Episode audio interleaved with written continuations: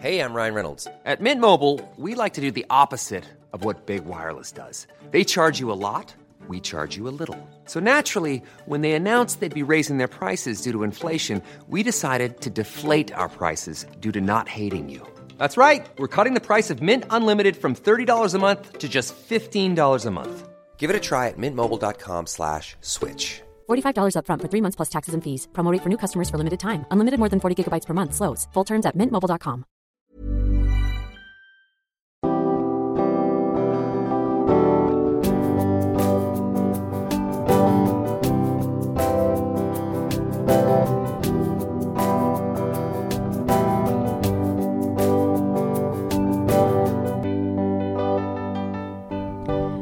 Bonjour et bienvenue dans Milkshaker, le podcast qui agite les idées reçues sur l'allaitement. Je suis Charlotte Bergerot-Palisco, je suis la maman d'un petit garçon de 2 ans que j'ai allaité durant un an et je suis la créatrice de ce podcast. Dans la vie, je suis ostéopathe spécialisée en périnatalité. Je m'occupe des femmes en général, de leur désir de grossesse à leur postpartum, des bébés et des enfants. J'accompagne spécifiquement certaines problématiques d'allaitement en libérant les bébés des tensions qui les empêchent de téter correctement permettant un allaitement serein pour la mère et l'enfant. Au fil des consultations, je me suis rendu compte que le principal frein à l'allaitement, c'était le manque d'information, de partage d'expériences et de vécu dans une société où l'allaitement n'est pas une norme. Je vous propose donc d'interroger avec moi des mamans et des papas sur leurs expériences, mais aussi de vous informer auprès de professionnels spécialisés en allaitement. Mon objectif est simple, vous informer, vous donner les clés pour faire des choix en conscience, banaliser l'allaitement sous toutes ses formes, vous le rendre plus accessible, plus facile et alimenter ce fameux village dont on a tant besoin pour élever un enfant. Je suis aujourd'hui aux côtés d'Amélie, maman de trois enfants et créatrice de la jolie marque Tiganette Création. Son tout premier allaitement, c'était il y a sept ans, et malgré son métier d'auxiliaire de puériculture, elle baignait dans les idées reçues et la désinformation. Cela met à mal cet allaitement, le tout sur fond de complexes profonds autour de sa poitrine et l'impossibilité d'allaiter en société. Pour la suite, elle avait décidé que ça se passerait autrement. Elle s'est renseignée, s'est libérée de ce complexe qui la freinait pour allaiter, et elle a fait confiance. À qui? À elle et à son bébé, et cela a fonctionné. Pour son troisième allaitement, elle l'aborde sereinement. Tout a changé entre-temps, Tiganette Création était née, l'allaitement s'était devenu personnel et professionnel, mais malgré toutes ses connaissances et sa confiance, ça n'a pour autant pas été facile tous les jours. Avec Amélie, on va parler de la place de l'entourage, de son regard, du rapport au corps quand on allait, du manque d'informations et spoiler, contre toute attente vers 43 minutes, tout le monde pleure. Place à cette Wonder Maman de 3 qui participe au quotidien à normaliser l'allaitement maternel, le montre, l'habille, le rend stylé, vous l'aurez compris. Amélie est une milkshakeuse de qualité. Je vous souhaite une belle écoute. Bonjour Amélie, bienvenue dans Milkshaker. Bonjour Charlotte, merci de m'accueillir. Mais de rien. Amélie, euh, est-ce que tu peux te présenter pour les gens qui nous écoutent et, euh, les rares qui ne te connaîtraient pas déjà?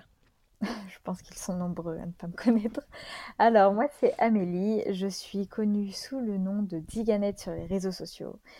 Et euh, je suis aussi créatrice de contenu. Donc, alors, je, remets dans l'ordre. Je suis Diganette sur Instagram. Je suis créatrice de contenu et je crée aussi des vêtements d'allaitement sous le nom de Diganette Création. Ok. Dans la vie, je suis maman, j'ai trois enfants. Euh, mon grand qui a 7 ans, qui s'appelle Esteban, Olivia qui a 4 ans et euh, la petite dernière Alba qui a 18 mois. Et qui ont tous les trois été ou sont allaités. Absolument. Donc on est là aujourd'hui Amélie évidemment pour parler d'allaitement. Euh, combien de temps est-ce que tu as allaité tes différents enfants? Alors, mon premier, je l'ai allaité euh, aussi longtemps que j'ai pu, c'est-à-dire un mois et demi. Euh, ma deuxième a été allaitée pendant 28 mois. Et la troisième est toujours en cours d'allaitement euh, à 18 mois. Ok, super. Tu partais avec quel prérequis, Amélie, concernant l'allaitement? Est-ce que pour toi c'était une évidence? Est-ce que tu avais eu un entourage allaitant et que c'était quelque chose ton, dans ton imaginaire de maman ou pas du tout? Oui, complètement. Alors chez moi, euh, dans ma famille, on allait. Ma mère nous a allaités. Euh, ça me paraissait logique et euh, je m'étais toujours dit, je crois que j'allais allaiter mes enfants, mais sans me prendre la tête non plus. Enfin voilà, je me disais, si ça marche, j'allaiterai. pour ma première grossesse, j'étais donc auxiliaire de puriculture. J'étais pas renseignée plus que ça. J'avais eu mes cours sur l'allaitement, c'est-à-dire sur, sur un an de formation, à peu près deux heures. donc mmh autant dire que, alors qu'on est quand même les, professionnels qui vont accompagner les, mamans après, hein, mais tout ça c'est la faille du, système. donc je pensais, je pensais être renseignée, en tout cas savoir ce que j'avais besoin de savoir. Et puis après tout, l'allaitement c'est naturel, donc je pensais accoucher, mettre mon bébé au sein, et puis tout roule, et puis c'est parti. Évidemment, dans la vraie vie, c'est pas comme ça que ça se passe. Donc, pour mon premier allaitement, je me suis retrouvée quand même confrontée face à moi-même avec un espèce de complexe de mais je peux pas sortir mon sein là comme ça devant des gens, c'est pas possible. Donc déjà, rien que la première tétée, ça a été une épreuve euh, parce qu'en fait, je, suis sortie euh, de la salle d'accouchement avec mon bébé euh, qui venait de faire un peu de couveuse. Enfin, on était dans un espèce de contexte un peu bizarre. mon bébé avait 2-3 heures et on me disait bon bah, va falloir le mettre au sein. Ah oui, ok, c'est une bonne idée de nourrir cet enfant. Allons-y. On est retourné en chambre et là, il y avait toute la famille de mon mari qui m'attendait déjà pour rencontrer le bébé. Ah. la jolie surprise. Et puis de qui me dit Bon, bah voilà, va falloir euh, faire la première mise au sein. Et moi, je me dis Ben non, pas du tout, c'est pas possible en fait. Euh, vous n'avez pas vu, il y a plein de gens. Donc, donc je, dis à tout le monde de quitter l'assemblée. Et la grand-mère de, mon mari me dit Non, non, mais moi, ça me dérange pas.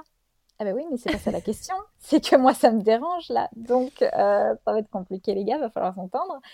Donc, j'ai réussi à mettre tout le monde dehors. Et puis, on a fait la première tétée tant bien que mal. Euh, je me souviens qu'il n'ouvrait pas bien la bouche, euh, que c'était compliqué, on n'y arrivait pas en fait. Tu te doutais que tu aurais cette appréhension par rapport au regard que les autres pourraient porter ou c'est un truc que, tu as découvert sur l'instant et que tu t'es dit, oh là, bah en fait, non, je, je m'imaginais allaiter, mais tranquille dans mon coin? Ouais, en fait, je crois que je m'étais pas posé la question avant. En tout cas, je me souviens pas de, m'être dit, euh, tu vas allaiter, mais dans quelles conditions tu vas allaiter? Comment tu vas t'organiser? Tu vois, je, je crois vraiment que je m'étais pas posé la question. Et du coup, je me retrouve là, juste euh, avec l'impossibilité de sortir mon sein euh, là devant toutes ces personnes. alors que c'est des personnes que je connais très bien, hein. c'est mes proches, c'est la famille de mon mari qu'on voit tout le temps. Mais euh, là, tout de suite, je me suis dit, OK, euh, par contre, c'est pas possible. Donc, il euh, va falloir trouver une solution. En fait, avec l'auxiliaire de puriculture, on n'arrivait pas du tout à mettre ce bébé au sein. Enfin, ça marchait pas. C'était compliqué. Il s'énervait et tout ça. Et puis, très vite, on m'a dit, bon, de toute façon, il a un petit poids. Il vient de faire de la couveuse et tout. Donnez-lui un biberon. On verra plus tard, quoi. Je me suis dit, bon, bah, mmh OK, faisons. De toute façon, si elle me dit ça, c'est qu'elle sait ce qu'elle fait. En fait, non, parce que à la maternité, les professionnels, la plupart ne savent pas forcément ce qu'ils font à ce moment-là. Et donc, on a introduit un biberon dès le premier jour, comme ça. Euh, je crois que c'est mon mari même qui lui a donné le, premier biberon. C'est fou, hein, ça me paraît hyper loin. C'était il y a 7 ans et demi, euh, mais, j'ai l'impression d'avoir déjà oublié des morceaux. Toi, pour remettre dans le contexte, tu es auxiliaire de puériculture euh, de formation, mais tu as travaillé en maternité et tu as déjà accompagné des mamans? J'ai fait mes stages en maternité et donc euh, en fait, euh, même en stage, euh, les professionnels de, de, la maternité t'envoient et te disent bah c'est une première mise au sein, vas-y c'est pas compliqué, hein, on met le bébé au sein. Ok, faisons ça. Donc, donc finalement, tout le monde est très mal renseigné et c'est pour ça aussi qu'on propose des biberons assez facilement parce que bah, on n'a pas le temps de passer mmh. deux heures avec une maman avec qui on n'y arrive pas. Euh, on n'est pas renseigné, en tout cas, il y a sept ans et demi, personne n'était renseigné sur tout ce qui pouvait être frein de langue, tous les encombres en fait qu'on peut avoir avec un allaitement, euh, les, ouais, les freins, les freins de joue, les freins de langue, les problèmes de succion. Euh, vraiment, on n'est on pas renseigné là-dessus et donc on se dit bon bah sinon c'est pas grave, hein, donne-lui un biberon et puis on passe à autre mmh. chose. Donc je, crois quand même que depuis il y a eu une avancée, même en maternité. Je l'ai vu en tout cas au fil de mes accouchements. Et donc, je me retrouve là avec mon bébé que j'ai pas réussi à mettre au sein. Et euh, la première mise au sein qui a fonctionné, c'était le soir quand j'étais toute seule avec mon bébé. Et je me souviens de lui avoir dit Tu vas voir, on va y arriver. là, on est tranquille, on est tous les deux. Euh, dans la première journée, je pense que j'ai eu 20 visites parce que j'ai eu la bonne idée d'accoucher un samedi pendant des vacances scolaires. Les gens se sont dit Mais c'est formidable, allons voir cette maman qui vient d'accoucher, même si je suis une cousine éloignée que je n'ai pas vue depuis 8 ans. Donc, euh, c'était un peu l'angoisse, mais je m'en rendais pas compte à, l'époque, en fait. On apprend tous avec le premier. Ouais, et puis euh, j'étais jeune, j'étais la première à coucher, euh, c'était un peu, c'était un peu la folie autour de cet accouchement et tout ça. Donc, j'étais fière aussi de présenter mon bébé et je voyais pas du tout où était le problème en fait. Je, l'ai vu bien après. Et donc on réussit cette première mise au sein. Et puis je me dis, euh, bah attends, parce qu'on m'a appris des choses quand même. Donc la mise au sein, c'est 15 minutes euh, de chaque côté. Et puis voilà, après il faut qu'il fasse un row, machin. Et, et je, me cantonnais à ça, je me souviens, j'écrivais tout. Alors il a tété à 20h08, ça s'est arrêté à 20h12, machin. C'était très très scolaire, protocolaire. Et évidemment, ça, a couru à ma perte à la perte de cet allaitement parce que l'allaitement, en réalité, c'est pas comme ça que ça se passe, quoi. Et, euh, et, donc, je suis sortie de la maternité avec mon bébé qui avait été quelques fois euh, avec une boîte de lait au cas où. Et puis, euh, et puis je suis sortie le soir de Noël. Et donc, il fallait aller fêter Noël avec mon petit bébé tout neuf de deux jours. Tout allait dans le sens de quelqu'un qui n'avait pas envie de montrer sa poitrine, quoi. c'était parfait. tout, était, tout était absolument parfait. Donc... Noël en plus. en fait, je suis sortie de la maternité et euh, j'étais déjà en retard, tu vois. Tu, tu, tu vois le contexte, tu es là avec ton bébé tout neuf. Et on dit, oh là là, euh, bah, du coup, va falloir se dépêcher, on va lui donner le premier bain, parce que euh, bah, ça aussi, ça faisait partie des choses que, que j'avais pas intégrées. Donc, euh, on avait déjà donné le bain à la maternité, et puis tous les jours, il fallait laver ce bébé. Donc, on rentre chez nous, on donne le premier bain, on s'habille, on lui met un petit nœud pape, machin, et puis on part à Noël, quoi. Et j'avais toujours pas ma montée de lait. je pars avec un petit tire-lait manuel en me disant, va quand même réussir Enfin, va falloir faire quelque chose parce que je suis censée l'allaiter. Pour l'instant, j'ai pas de lait. Bon, ok. Et, euh, donc, j'ai tiré un peu de lait dans la soirée. Euh, ma grand-mère m'a dit Oh là là, tu es bien courageuse, hein, parce que euh, moi, j'avais pas réussi. Et puis, c'était tombé à l'eau. Mais au pire, il y a le biberon. Ah ouais, d'accord, ok. On, verra comment on fait. Mais pour l'instant, j'ai envie d'essayer quand même. Donc, on, va continuer. Et puis les jours ont passé comme ça, on a vu des millions de gens, on a fêté des des, repas de Noël et des repas de Noël avec ce bébé tout neuf. Et en fait, il t'était pas, il t'était mal.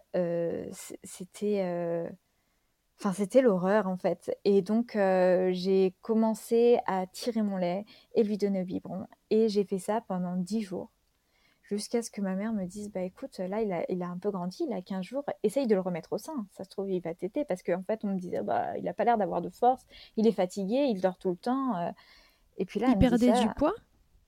Alors euh, non, parce qu'on le avait un peu au biberon quand même. On essayait, oui, parce qu'il avait quand même des compléments euh, de temps en temps avant que tu tires. Ok. parce que je me demandais comment tu étais sortie de la maternité sans ta montée de lait, toi. oui, en fait, ils étaient partis du principe que bah, c'est Noël, on va la laisser sortir, alors qu'il était prématuré, qu'il faisait 2,8 kg. Et euh, en disant, au pire, elle a des biberons.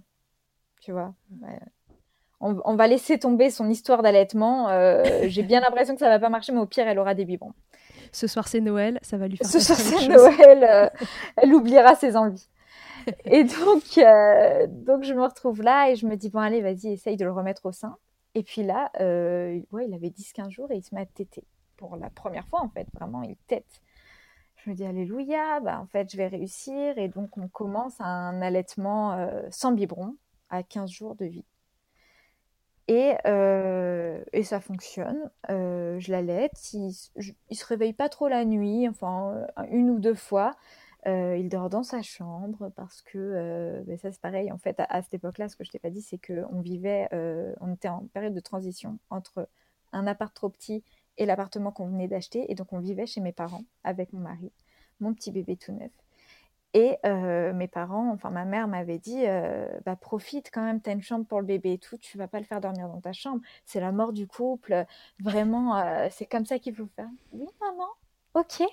Et donc j'ai posé dès le retour de maternité mon bébé dans sa chambre. Donc la nuit, évidemment, j'angoissais comme ouf parce que je me disais mais ça se trouve il est mort, tu le sais même pas. Et j'étais dans, dans, ma terreur et je me disais bah dis rien, c'est quand même comme ça qu'on fait, elle le sait, elle a eu trois enfants, si elle te dit ça, écoute ta mère et tout. Évidemment, c'est pas une chose à faire. Euh, la prochaine fois, j'écouterai pas ma mère. Et c'est ce qui s'est passé pour tout le reste de ma maternité. Et, euh, et, donc, je me levais la nuit, je l'allaitais, je le recouchais dans son lit, je retournais me coucher, tout ça. Et ça a duré euh, jusqu'à ce que je reprenne le boulot. Bien trop tôt. En fait, tu es en train de te dire, mais c'est l'horreur cette histoire. Parce que moi, je le vivais super bien à l'époque. Je me disais, bah, en fait, c'est ça d'être maman, sans savoir. Oui, parce que tu savais pas. C'est un mmh. premier, quoi. Un premier, t'apprends et puis, euh, et puis tu fais confiance aux gens qui sont autour de toi. Et, et donc, euh, moi, il fallait que je retrouve un boulot parce qu'en fait, j'étais auxiliaire de périculture dans une crèche hyper loin de chez moi. Je faisais deux heures de trajet euh, à l'aller, deux heures au retour. Et donc là, j'avais mon petit bébé et je me disais, mais en fait, c'est vraiment pas possible de retourner travailler là-bas. Tu vas faire quoi? Tu vas rentrer chez toi à 21h30 le soir Enfin, Même qui va garder ton bébé alors que tu, tu fais des, des, horaires pareils, quoi? Donc là, d'un coup, euh, dans le speech, je me suis dit, il faut que je trouve un poste à côté de chez moi parce que j'ai n'ai pas d'autre solution. Je ne pouvais pas prendre un congé euh, parental. Euh, je n'avais pas d'autre solution. Donc j'ai commencé à envoyer des CV alors que mon bébé avait un mois. Et en fait, j'ai envoyé les CV et le lendemain, on m'a rappelé pour une crèche dans la ville juste à côté de chez moi. et donc j'ai passé l'entretien et je leur dis que j'ai un tout petit bébé. On me dit, oui, mais par contre, le poste c'est pour, c'est pour la semaine prochaine, quoi. Aïe, aïe, aïe. Et je me suis dit, bah écoute, euh, sacrifice, mais en même temps, tu vas gagner en confort de vie, tu vas rentrer chez toi à 5 heures, euh, machin. Et donc, j'ai repris le boulot euh, avant la fin de mon congé maternité, ce qui est tout bonnement illégal. Mais moi, à l'époque, j'étais juste en train de me dire, tu, tu vas... as trouvé une solution. Donc, ta solution, elle est là, t'as pas le choix. Ouais, c'était mieux de reprendre plus tôt plutôt que de reprendre un mois plus tard, mais avec un, rythme de vie infernal. Bah ouais, c'était pas possible. Et donc, je trouve une nounou euh, extraordinaire qui me dit Bon, bah, ok, c'est la première fois que j'ai un bébé aussi petit, mais tu m'étonnes, il avait un mois et trois semaines. Et, euh, donc, j'ai commencé à faire un peu de stock de lait euh, pour lui donner mon lait tiré et qu'elle lui donne chez elle quand elle le garde. Euh, je m'étais dit que ça allait bien fonctionner. J'ai commencé ce nouveau boulot et puis j'ai prévenu, euh, j'ai prévenu la direction que en fait moi j'allaitais mon bébé et que donc il fallait, euh, il fallait que je puisse tirer mon lait. On m'a dit ouais, pas de problème, tu as un espace là-bas dans ce qu'on appelle la biberonnerie en crèche, donc l'espace où tu fais les biberons. Mmh. Je me dis bon bah, parfait, on fait ça. J'arrive avec mon tire-lait de location là, le truc énorme et tout. Euh, je m'installe, la machine de guerre qui fait un bruit infernal, je m'installe et là, en moins de 5 minutes, il y a tous les agents d'entretien qui sont passés dans la pièce, les collègues et tout. Et je me dis, en fait, ça va pas être possible. Parce que moi, je suis toujours dans mon truc où j'allais être mon bébé, caché dans la chambre, je remonte à chaque fois qu'il faut l'allaiter, je me cache, j'ai euh, un linge, je demande à changer de pièce quand je dois allaiter mon bébé et tout. Donc là, devant des nouveaux collègues que je connais pas, euh, tirer mon lait et tout. Je, me dis, mais je suis incapable de ça. Vraiment, je suis pas capable. Et donc, euh, je me dis, bon, l'allaitement, il est, il est bien installé. Il a quand même un mois et demi, c'est beaucoup. Euh, ça va fonctionner. Je vais l'allaiter juste le matin et le soir. Évidemment, ça ne fonctionne pas parce qu'à un mois et demi, l'allaitement, il n'est pas du tout bien installé. Ton bébé est tout neuf et, et donc. Le, corps comprend juste le message que moins t'allaites, c'est que tu es en train de le sevrer et que donc il faut arrêter de produire du lait. Donc évidemment, en une semaine, j'ai plus de lait. Euh, je, me retrouve euh, à sevrer mon bébé et puis euh, autour de moi, les gens me disent bah, Tu sais, c'est déjà bien, tu as tenu presque deux mois, c'est super, tu fait ce que, ce que tu pu, c'est très bien. Donc je m'arrête là et je me dis Bon, bah écoute, tu as fait ce que tu as pu, on passe au lait industriel et puis ça ira très bien. Toi, t'en pensais quoi de ça? T'étais déçue sur le moment? Tu, Pareil que, que pour le reste de, de, ces trucs autour de la maternité, tu, tu vivais dans, dans ces, dans ces idées-là et puis du coup, ça, ça te convenait aussi Enfin, tu tu t'étais convaincue que c'était euh, la bonne façon de faire ou il y avait quelque chose en toi qui te disait que non, c'était pas ce que tu voulais? À ce moment-là, je crois que je me fais bien à la situation. Je me dis, bah, il n'y a pas de drame en fait, ton bébé il va manger quand même, donc, euh, donc on s'en fiche un peu. Et en fait, euh, je prends conscience que c'était vraiment important pour moi, genre une semaine plus tard, parce que mon bébé commence à, faire un eczéma euh, costaud. Et il commence une constipation. Euh, en fait, il, déclare plein de mots qu'il n'avait pas avant. Tu vois, il, avait, des coliques horribles, il se tortillait dans tous les sens et tout. Et je me dis, putain, en fait, si tu t'étais un peu accroché et que tu avais allaité, bah, peut-être qu'il n'aurait pas tout ça parce qu'en fait, il a commencé une, intolérance euh, au, lait de vache. Donc tu culpabilises. Ah ouais, là la culpabilité me tombe en plein dessus. Je me dis putain en fait tout ça c'est de ta faute parce que si tu l'avais allaité, ça serait pas comme ça et tout. Alors que finalement, peut-être que ça aurait été la même chose. Hein. Peut-être qu'il aurait fait quand même euh, une intolérance euh, au lait de vache parce que je, je, mangeais des produits laitiers et que ça passe dans le lait. Ça aurait pu. Mais là, vraiment, à ce moment-là, j'ai l'impression que tout est de ma faute. Quoi. Donc, euh, dans ma tête, je peux pas revenir en arrière de toute façon. Euh, vraiment, j'étais pas renseignée parce qu'en fait, j'aurais pu, euh, après coup, maintenant que je le sais, tenter une relactation, le remettre au sein une semaine plus tard, stimuler pour pouvoir faire repartir la machine. Mais vraiment, j'étais loin d'être renseignée sur tout ça. Et, et, donc, je me disais juste, bah, ça y est, c'est trop tard, t'es passé à côté. Et puis, bah, peut-être que tu te rattraperas au prochain, quoi. Alors, il s'est avéré que finalement, il n'y avait pas que ça. Que mon fils, il avait un frein de langue énorme, mais qu'il y a 7 ans et demi, personne n'ouvrait la bouche des bébés pour voir ce qui s'y passait. Et ça, on s'en est aperçu à la naissance de sa petite sœur, euh, le jour de la naissance ou le lendemain. En fait, euh, je vois euh, mon bébé qui tire une langue qui me paraît énorme. Je me dis, mais c'est bizarre, regarde comme elle est grande sa langue, elle, elle va au moins jusqu'à son menton. Et là, en fait, on réalise que c'est n'est pas elle. Le problème, c'est que notre fils, il a un frein de langue. En fait, il ne pouvait pas sortir sa langue. Il, euh, en fait, quand il tirait la langue, ça faisait une forme de cœur parce que son frein, il était accroché au bout de sa langue. Ah oui. Il avait un frein énorme et, et après coup, ça me paraît dingue d'être passé à côté de ça et que même n'importe quel médecin soit passé à côté de ça. Mais c'est là qu'on voit aussi qu'il y a eu un, chemin qui s'est fait et qu'il y a sept ans et demi, on n'était pas du tout euh, à ce, à ce stade-là autour de l'allaitement. Hmm.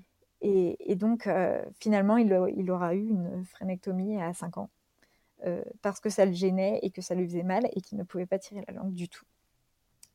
Donc, en fait, il y a eu un espèce d'enchaînement de trucs qui fait que cet allaitement, il n'aurait pas pu euh, aller plus loin avec les connaissances que j'avais à ce moment-là de toute façon. Et ça m'a permis aussi de déculpabiliser, de me dire, là, tu n'étais pas armée pour cet allaitement. Tu n'avais pas les clés en main pour pouvoir y arriver. Donc, euh, c'est normal que ça se soit cassé la gueule et finalement, c'est c'est pas de ta faute et c'est pas grave non plus.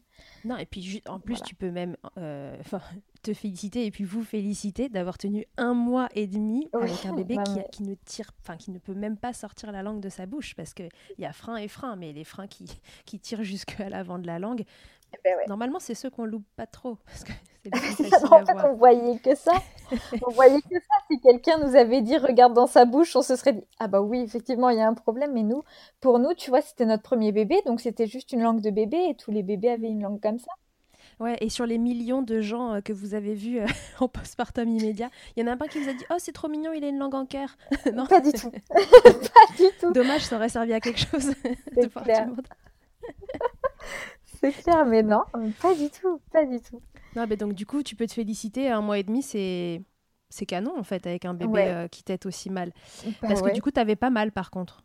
Non, j'ai jamais eu aucune douleur, mais sur les trois allaitements et même le dernier qui, qui a eu du mal à se mettre en place aussi, j'ai jamais eu de douleur et ça c'est une grande chance. Pas de crevasse, euh, pas de tout ça vraiment. Et donc, euh, on continue notre petite vie comme ça. Et euh, quand, quand, Esteban euh, a eu un an, ouais, je me suis fait opérer de la poitrine. Parce que, mine de rien, c'était quand même un complexe qui était là, qui était important.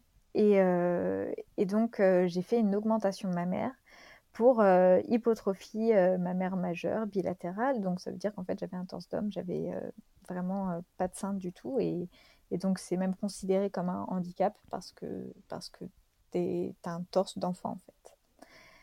Donc, je me fais opérer. Et là, euh, bah en fait, absolument en même temps, je me fais opérer. Et puis, euh, ma sœur est enceinte, accouche de son premier bébé, la lettre, et la lettre sans restriction et elle l'allait, on est en repas de famille, euh, le bébé pleure, bah, elle sort son sein, elle le met au sein.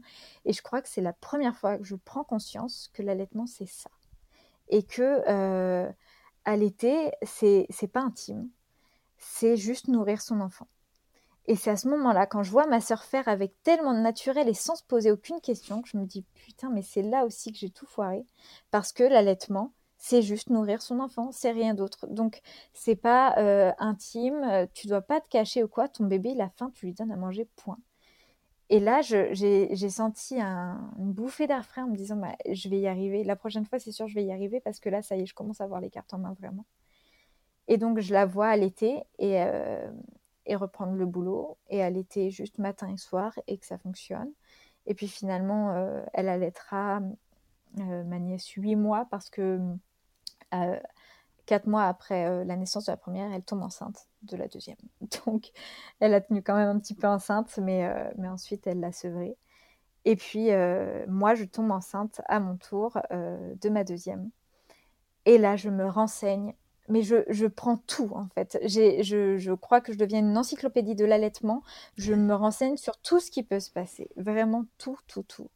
Et euh, j'arrive à l'accouchement euh, avec vraiment la, la, conviction que cette fois, ça ne peut pas foirer parce que je passerai à côté de rien. Que je, j'ai, vraiment l'impression d'avoir mis toutes les cartes de mon côté pour que ça fonctionne et euh, je, j'ai, bien l'intention de rattraper tout ce que, toute cette culpabilité de, de, cet allaitement foiré.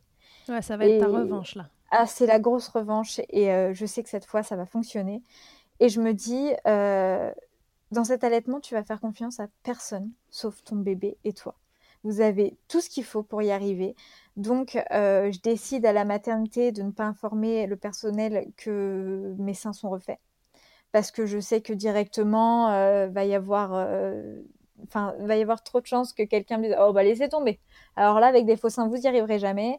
et, qu'on essaye de, me faire oublier mon envie d'allaiter. Et malgré ça, c'est arrivé quand même. Euh, au bout de la deuxième nuit, on est venu me réveiller, réveiller mon bébé qui dormait pour lui faire un dextro et on me dit oh là, ça va pas du tout. Hein. Là il lui manque du sucre, il va falloir lui donner un complément. Et moi je lui dis bah non, il va falloir la mettre au sein en fait. Et puis elle va téter plus et puis ça va aller. Ah non non là ça ira pas. Euh, mettez-la au sein mais après vous lui donnez un complément. Et donc, euh, je refuse. Euh, je lui dis, moi, je veux pas introduire de tétine. Là, vous êtes en train de me dire que euh, la seule solution, c'est de lui donner un biberon. Moi, je ne donnerai pas de biberon. Et l'auxiliaire se, barre un peu fâché de, cette maman récalcitrante, en fait.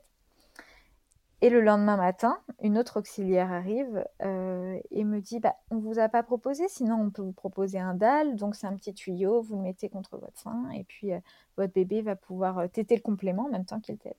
Maintenant, en pleine nuit, on m'a proposé un biberon et rien d'autre. On m'a dit qu'il n'y avait pas d'autre solution. Donc j'accepte de lui donner ce complément en même temps que mon sein. Et puis finalement, elle tète que dalle parce qu'elle est complètement repue. Elle n'a pas du tout besoin de ce complément. Et puis son dextro remonte et tout va très bien. Et euh, je demande une sortie anticipée parce que, euh, parce que clairement, je n'étais pas bien à la maternité. J'étais euh, dans la chambre avec une autre dame qui n'avait pas encore accouché et qui râlait la nuit quand mon bébé se réveillait. je m'étais dit, wow, wow, wow, les gars, je ne suis pas là pour ça. donc, laissez-moi rentrer chez moi. Donc, on, on m'a laissé rentrer même si mon bébé perdait du poids. en me disant qu'il y aurait un suivi à la maison par une sage-femme libérale qui viendrait me voir tous les jours. Je dis ok, on fait comme ça. Et on est rentré à la maison. Et non, mais j'ai même passé quand même un, gros point euh, important. C'est la première mise au sein avec ce bébé-là qui, est, qui a eu absolument rien à voir avec la première mise au sein, puisque euh, j'ai accouché. C'était un accouchement express, euh, vraiment express. j'ai failli accoucher dans la voiture. On est arrivé. Mon mari s'est jeté devant la maternité et 15, 15, minutes plus tard, mon bébé était là. Donc vraiment, accouchement efficace, express au max. Et donc, euh, on, me, pose euh, Olivia sur le ventre et, elle grimpe toute seule, elle chope le sein. Et là, je sens qu'elle a une succion absolument parfaite, euh, grande bouche ouverte et, et que en fait, ça va rouler comme sur des roulettes. C'est vraiment, je sens que là, on, on est bon et que l'aventure commence pour de vrai et que ça va bien se passer. Alors, du coup, j'ai une petite question à te poser. Euh, si elle n'est pas indiscrète, tu parlais d'hypoplasie euh, mammaire, euh, mais ça ne concernait pas la, glande. non. La, glande qui permet la lactation, en fait, c'est ça? Non, c'est ça. En fait, Parce que dans ton histoire, il n'y a pas d'insuffisance de, lait primaire. Non, non, non. en fait, ça, ça concernait que la masse graisseuse. J'avais les canaux, mais j'avais pas de gras autour. En fait, j'avais juste les canaux, quoi les canaux, un téton. Voilà. Donc, euh, le, plus important. le plus important. L'indispensable. voilà. Ce qui fait que euh, pour Esteban, euh, pendant la grossesse, j'avais pris un peu de poitrine quand même, mais même pas de quoi combler un bonnet A, quoi, vraiment dérisoire. mais ça suffisait pas, en tout cas, à, faire en sorte que je sois libérée de ce corps. Hein. Donc, c'est ça que finalement, j'ai pris la décision de me faire opérer après. Et puis, j'allais me marier et je voulais être, je voulais être bien dans mon corps, en fait, tout simplement, pour le jour de mon mariage. Donc pour Olivia, ça n'a pas été un souci, au contraire, ça a même été... Euh, tu as, compris à ce moment-là l'importance que ça avait eu dans le premier allaitement Ouais, complètement. Et ça a été vraiment une libération de me dire, euh, bah en fait, euh, déjà, tu as plus complexe, tu as compris, comment ça marche l'allaitement vraiment? Est-ce que c'est un allaitement qui marche? Donc un allaitement sans restriction, euh, à, la demande, sans regarder ta montre, sans regarder euh, combien de temps bébé a tété, depuis combien de temps il a tété, on s'en fout, il pleure, il a envie de téter, pas de tête. Et j'ai compris que l'allaitement, c'était pas juste nourrir son bébé euh, au terme nutritionnel, mmh. mais que en fait, ça apportait des milliers d'autres choses. Et on a revu avec mon mari toute notre façon d'éduquer en fait. Et là, donc maintenant, évidemment, on vivait chez nous parce qu'on est resté chez mes parents jusqu'aux 4 mois d'Esteban. Ensuite, on, a déménagé chez nous. Et euh, on se retrouvait, donc quand j'ai accouché, mon grand avait 2 euh, ans et 9 mois. Et il faisait des terreurs nocturnes euh, atroces. Donc il se réveillait toute la nuit. En fait, il se réveillait jusqu'à 10 fois par nuit en hurlant. Et donc, euh, moi, je me retrouvais là enceinte et au moment où ça a commencé, euh, il, a, il, a, commencé à se réveiller comme ça quand il avait euh, un, peu, un, peu, moins de deux ans. Et on s'est dit, mais mince, comment on va faire? Parce que de toute façon, on a une seule chambre. on va pas mettre le bébé avec, avec Esteban qui se met à hurler en pleine nuit. Donc, de toute façon, le bébé va dormir avec nous. il y a quatre ans et demi, le cododo, c'était encore un truc un peu de, de fou malade. Le diable. ouais, ouais, ouais, on n'était pas du tout euh, sur de la normalisation euh, de, du maternage en fait. Alors déjà que mon grand, je le portais en écharpe, c'était très très bizarre. T'étais vraiment une hippie quoi. Ah ouais, ah ouais, ouais. Euh, pour mon grand, euh, c'était très bizarre pour les gens parce qu'à la fois, je portais en écharpe, mais je portais pas de sarouel, tu vois. Et euh, souvent, il y a 7 ans, tu vois, ça, ça allait avec. Et il fallait avoir le package complet et je ressemblais pas à une hippie, mais en même temps, je portais vachement mon bébé. C'était très bizarre. Et il y a 4 ans, c'était déjà beaucoup moins bizarre. Donc, donc j'ai commencé à m'écouter en fait vraiment à m'écouter, à écouter mon bébé. Euh, on était très d'accord là-dessus avec mon mari, donc déjà ce qui était euh, un souci en moins, parce qu'on sait aussi que souvent euh, la difficulté dans, dans, dans, les fondations même de la famille, c'est que les parents soient d'accord, et, quand tu dois convaincre en plus le papa des bienfaits de ce que tu veux faire avec ton bébé, c'est déjà des bâtons dans les roues un peu inutilement. Donc nous, on était très, euh, très raccord là-dessus. Euh, notre bébé allait dormir avec nous. Et puis, euh, de toute façon, notre bébé allait dormir parce qu'un bébé, ça dort. Hein. Et puis ça, on, a vu après coup aussi que non. Qu'on avait juste eu du, du bol avec Esteban qui, qui, a fait ses nuits très très tôt. Mais après qui a fait des terreurs nocturnes à partir de 18 mois. Donc finalement, j'ai pas préféré me lever à 18 mois. J'aurais préféré que ça dure un peu à la naissance quand tu t'y attends. Parce que là, c'est honnêtement le truc le plus horrible du monde quand tu dors, que tu t'attends, enfin voilà, tu dis à tout le monde non, moi j'ai de la chance, mon bébé, tu sais, il fait ses nuits, et puis d'un coup, il se réveille en hurlant dix fois par nuit, c'est atroce. Et là vraiment, t'es pas prêt. Règle numéro un, ne jamais fanfaronner avec le sommeil de son enfant. Mais ça, je l'ai appris après coup, quand j'ai eu un bébé qui ne dormait pas. J'osais même pas dire. Elle a dormi trois heures de suite cette nuit, on commence à être vers du mieux. Non, je disais rien. Oui, bah, ça a été une nuit. Hein. La nuit, de toute façon, j'ai toujours euh, débranché mon cerveau. Je me dis, bon, bah, tu verras demain matin si t'es encore vivante. Hein. Et puis, je me couchais comme ça. Mon bébé t'était toute la nuit. Et le lendemain, j'étais encore vivante, un peu plus déphasée que la veille. Mais je continuais mes journées comme ça. Enfin, donc, tu as compris que mon bébé ne dormait pas. Ce deuxième bébé ne dormait pas. Il t'était, mais du coup, il t'était non-stop, jour, nuit, accroché tout le temps. Mais en fait, j'étais prête à ce sacrifice aussi. Parce que euh, l'allaitement était tellement important pour moi. Je me disais, bah, en fait, je m'en fous. Ouais, euh, je l'allaite là 20h sur 24 actuellement, mais c'est pas grave. Et donc, euh, je l'avais en écharpe tout le temps contre moi. Et elle tétait en écharpe, elle dormait en écharpe, elle retétait en écharpe, elle dormait en écharpe. Et ça m'allait bien, en fait.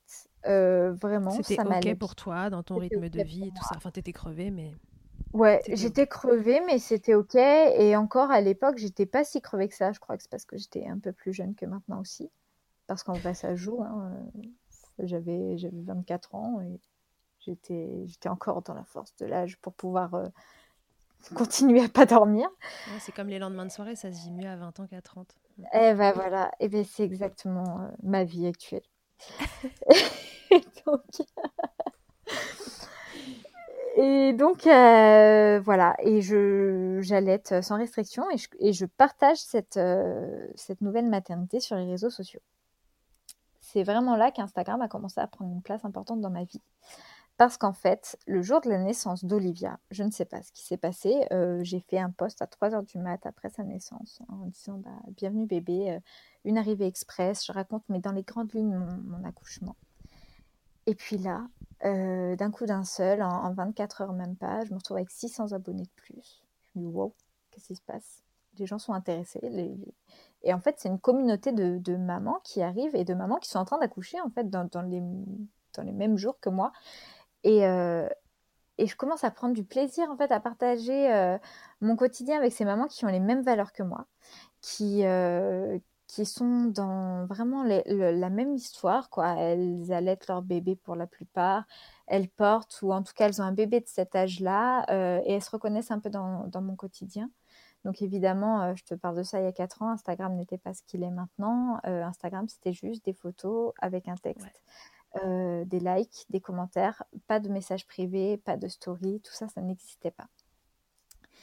Et donc, je partage et, je trouve ça hyper enrichissant, tu sais, de, de me sentir soutenue et de me dire ah ouais, mais regarde, elle dort pas, mais en fait, euh, tous les bébés dorment pas. Regarde, euh, cette maman, elle me dit pareil, que son bébé, il dort pas et tout ça. Et donc, euh, je, me retrouve au milieu de la norme, alors que pour mon fils, j'étais un ovni, quoi. Tu te fais ton village. ouais. Et je me fais mon village comme ça. Et je trouve ça super chouette. Et puis, et puis je continue à partager ça et, euh, à me sentir euh, proche des gens et ma communauté euh, grandit comme ça toute seule sans rien faire. Et je commence à, me dire que cet allaitement, il va durer. Parce que à la naissance d'Olivia, quand même, je me dis, je vais allaiter au moins jusqu'à six mois et ce sera un truc de ouf. Et à la naissance d'Olivia, malgré que je sois hyper renseignée sur tout, euh, j'avais pas encore déconstruit tout ce que j'avais dans ma tête et pour moi un allaitement long c'était six mois. Six mois, on était quand même euh, sur un bébé qui commence à prendre un peu de place dans tes bras quoi. Et puis euh, je me disais, passer un an, il commence à marcher, c'est là c'est chelou quand même. Hein. Là c'est vraiment bizarre. Et avec mon mari on était ok avec ça, ouais six mois c'est bien.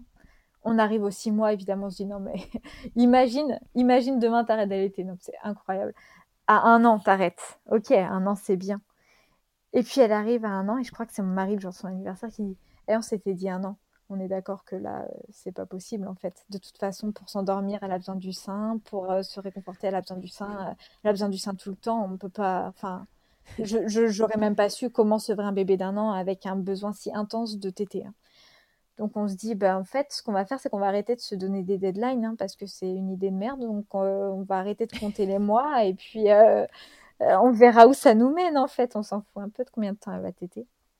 donc il s'avère qu'elle aura tété euh, jusqu'au milieu de ma grossesse suivante. Et c'est moi qui aurais induit le, sevrage parce que euh, la douleur était trop intense et j'arrivais pas à tenir. Vraiment, je. je Les tétés devenaient insupportables.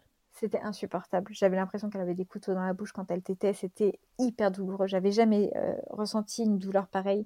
Et pour le coup, j'avais jamais eu de crevasse. J'avais jamais eu euh, de, problème en fait euh, physique. Mm. Et là, je me disais, je, je tiendrai jamais. Et, et, donc, il a fallu trouver un moyen de la sevrer. Et je crois réellement que c'était mon histoire de maternité la plus dure que j'ai pu vivre. Parce que ce sevrage qui n'était pas voulu de sa part, quelque part, il n'était pas voulu de ma part non plus parce que moi, je m'étais imaginé euh, allaiter, co-allaiter. Je me disais, bah écoute, on va continuer. Peut-être qu'à la naissance, elle se désintéresserait. Puis si elle ne se désintéresse pas, bah, ça continuera comme ça.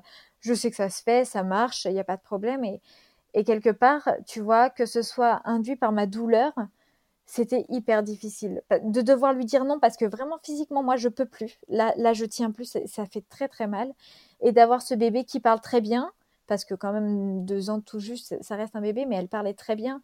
Et donc là, t'es pas en train de passer à côté de son, son envie quoi. Elle te dit, je veux téter, et toi, tu lui dis que c'est plus possible. C'était vraiment atroce. Et le, seul moyen, en fait, qu'on a trouvé euh, pour la sevrer, et euh, après coup, je me dis, oh la pauvre, c'est horrible, ça a été de la confier à ses grands-parents pendant une semaine et de me dire, bah, pendant une semaine, elle va penser à autre chose. C'était la première fois qu'on la confiait vraiment plus d'une nuit, quoi. Et encore, euh, une nuit, c'était arrivé en deux ans, peut-être six fois, mais vraiment, on la confiait pas. Autant son, frère, on l'a confié tout de suite, on était très en confiance. Et puis, comme on vivait chez mes parents, euh, bah, il vivait avec mes parents. Donc, euh, partir pour une soirée, il reste dans sa maison, il est avec les gens qu'il voit au quotidien, il prend très bien le biberon. Euh, enfin, il n'y avait pas de souci. Ma fille, c'était impossible pour moi de, de m'en séparer. vraiment c'était une relation tellement intense et fusionnelle que de toute façon, je ne pouvais pas l'imaginer. Et donc, j'ai réussi à, la laisser une première nuit quand elle avait 10-11 mois, euh, parce qu'on avait décidé avec mon mari qu'on prendrait euh, une nuit pour nous euh, et, qu'on partirait à l'hôtel vraiment kiffer juste tous les deux. On s'était préparé à l'avance et tout, et encore, c'était super dur. Et donc, je l'ai confié à sa marraine, en qui j'avais vraiment confiance. Et, je savais que bah, elle, elle ferait du cododo avec elle la nuit, que ça ne lui poserait pas de problème et que ça se passerait bien. Et donc, euh, on l'avait confiée une première fois. Euh, bien évidemment, ce qui se passe souvent dans ces cas-là, bah, elle a dormi toute la nuit, alors que moi, elle n'avait jamais fermé l'œil de la nuit. Mais, euh, mais c'était OK. Et puis, et puis après, on l'avait confiée comme ça, mais par tranche de, de, de 7 heures. Et là, on s'est dit, bon, bah, sevrage, on est obligé. Et on la laisse, je crois qu'on l'a laissé 6 jours et en se disant elle va penser à autre chose, elle va passer à autre chose, euh, et puis quand elle reviendra, bah, je, lui redirai que là vraiment c'est fini et que c'est plus possible. Finalement, euh, quand on l'a récupérée, elle a demandé à téter, je lui ai refusé. Elle n'était pas contente, mais je sentais qu'on n'était plus dans l'extrême frustration, l'extrême colère et l'extrême tristesse dans laquelle elle était avant. Donc je me suis dit bon, on va, on va réussir. Il y a eu quelques pas en arrière. En fait, euh, une semaine plus tard, on, partait en week-end avec des amis, avec euh, deux enfants à l'été. Et là, de, de voir les autres tétés, euh, mais pourquoi? Et donc là, moi, je me suis dit, non, non, mais je peux pas lui faire ça. Donc, euh, elle avait... on annule les vacances, les gars, c'est pas possible. Ils sont nuls, ces vacances. donc, euh, donc, je l'avais remise au sein, mais elle avait compris que c'était temporaire. Et puis après, ça s'est arrêté comme ça. Je lui ai refusé, et puis c'est passé. On, appelle ça de l'aversion à l'allaitement pendant la grossesse. Tu savais que ça pouvait arriver? Je savais, mais je pensais que ça ne m'arriverait pas. Euh, parce que je me disais, mais comment tu peux en fait euh, vraiment plus en pouvoir du jour au lendemain? Enfin, c'est pas possible. Et, euh, j'avais cette notion d'aversion dans le sens où vraiment tu dis, oh là, dégage, c'est pas possible. Là, je n'accepte plus la tétée, quoi. Je me dis, non, mais en fait, on peut pas penser comme ça, jusqu'à ce que ça me tombe dessus, en fait. Et vraiment, quand elle tétait, j'avais les larmes aux yeux, je serrais les dents, je dis, putain, dépêche-toi parce que moi, je peux plus. Là, je peux plus, je peux plus. Euh, et, donc c'est pour ça, en fait, c'était, plus sain du, du, tout, parce que moi, c'était un espèce d'énervement qui arrivait quand elle t'était, et puis ça durait des, des heures. C'était vraiment plus possible. Euh, et pourtant, je, je, savais que ça pouvait arriver, mais je pensais que moi, ça n'arriverait pas. Ouais, et ça a l'air quand même assez fréquent. Enfin, dans, toutes les mamans que j'ai interrogées, c'est quand même un truc euh, assez récurrent pour celles qui, qui allaitaient et qui sont tombées enceintes de ce côté euh, non je, je peux plus. Et puis ouais en effet c'est physique quoi elle dit ah euh, non mais ce, rejet complet quoi mmh. qui est en mmh. plus hyper culpabilisant quoi quel bonheur. Ouais. Bah oui non mais c'est ça. Et puis pour le bébé enfin pour l'enfant il comprend pas non plus pourquoi du jour au lendemain tout allait bien. Hier et aujourd'hui tu as décidé que c'est fini quoi. Moi je t'ai rien demandé. Et tu disais que cette relation avec, euh, avec ta fille elle était pendant enfin jusqu'à quand je ne sais pas, mais euh, beaucoup plus euh, fusionnel euh, qu'avec ton fils. Est-ce que tu as, la sensation que c'est l'allaitement qui générait ça ou c'était juste une phase différente de vie, un maternage global différent? Je pense que j'ai mûri énormément et en fait j'ai pris, enfin, pris conscience après coup que mon fils, les premiers mois, je m'en suis occupée comme je m'occupais des enfants à la crèche, comme je m'occupe d'un enfant qui n'est pas le mien. Et j'ai même pris conscience, euh, et je, ça j'ai culpabilisé, j'en avais même fait une vidéo euh, pour essayer de déculpabiliser les gens. Mais j'ai pas euh, à l'accouchement ressenti cet élan d'amour, tu sais, ce truc de incroyable où tu as les larmes aux yeux qui arrivent et tu dis, oh mon bébé, ça y est, c'est mon bébé, je l'aime.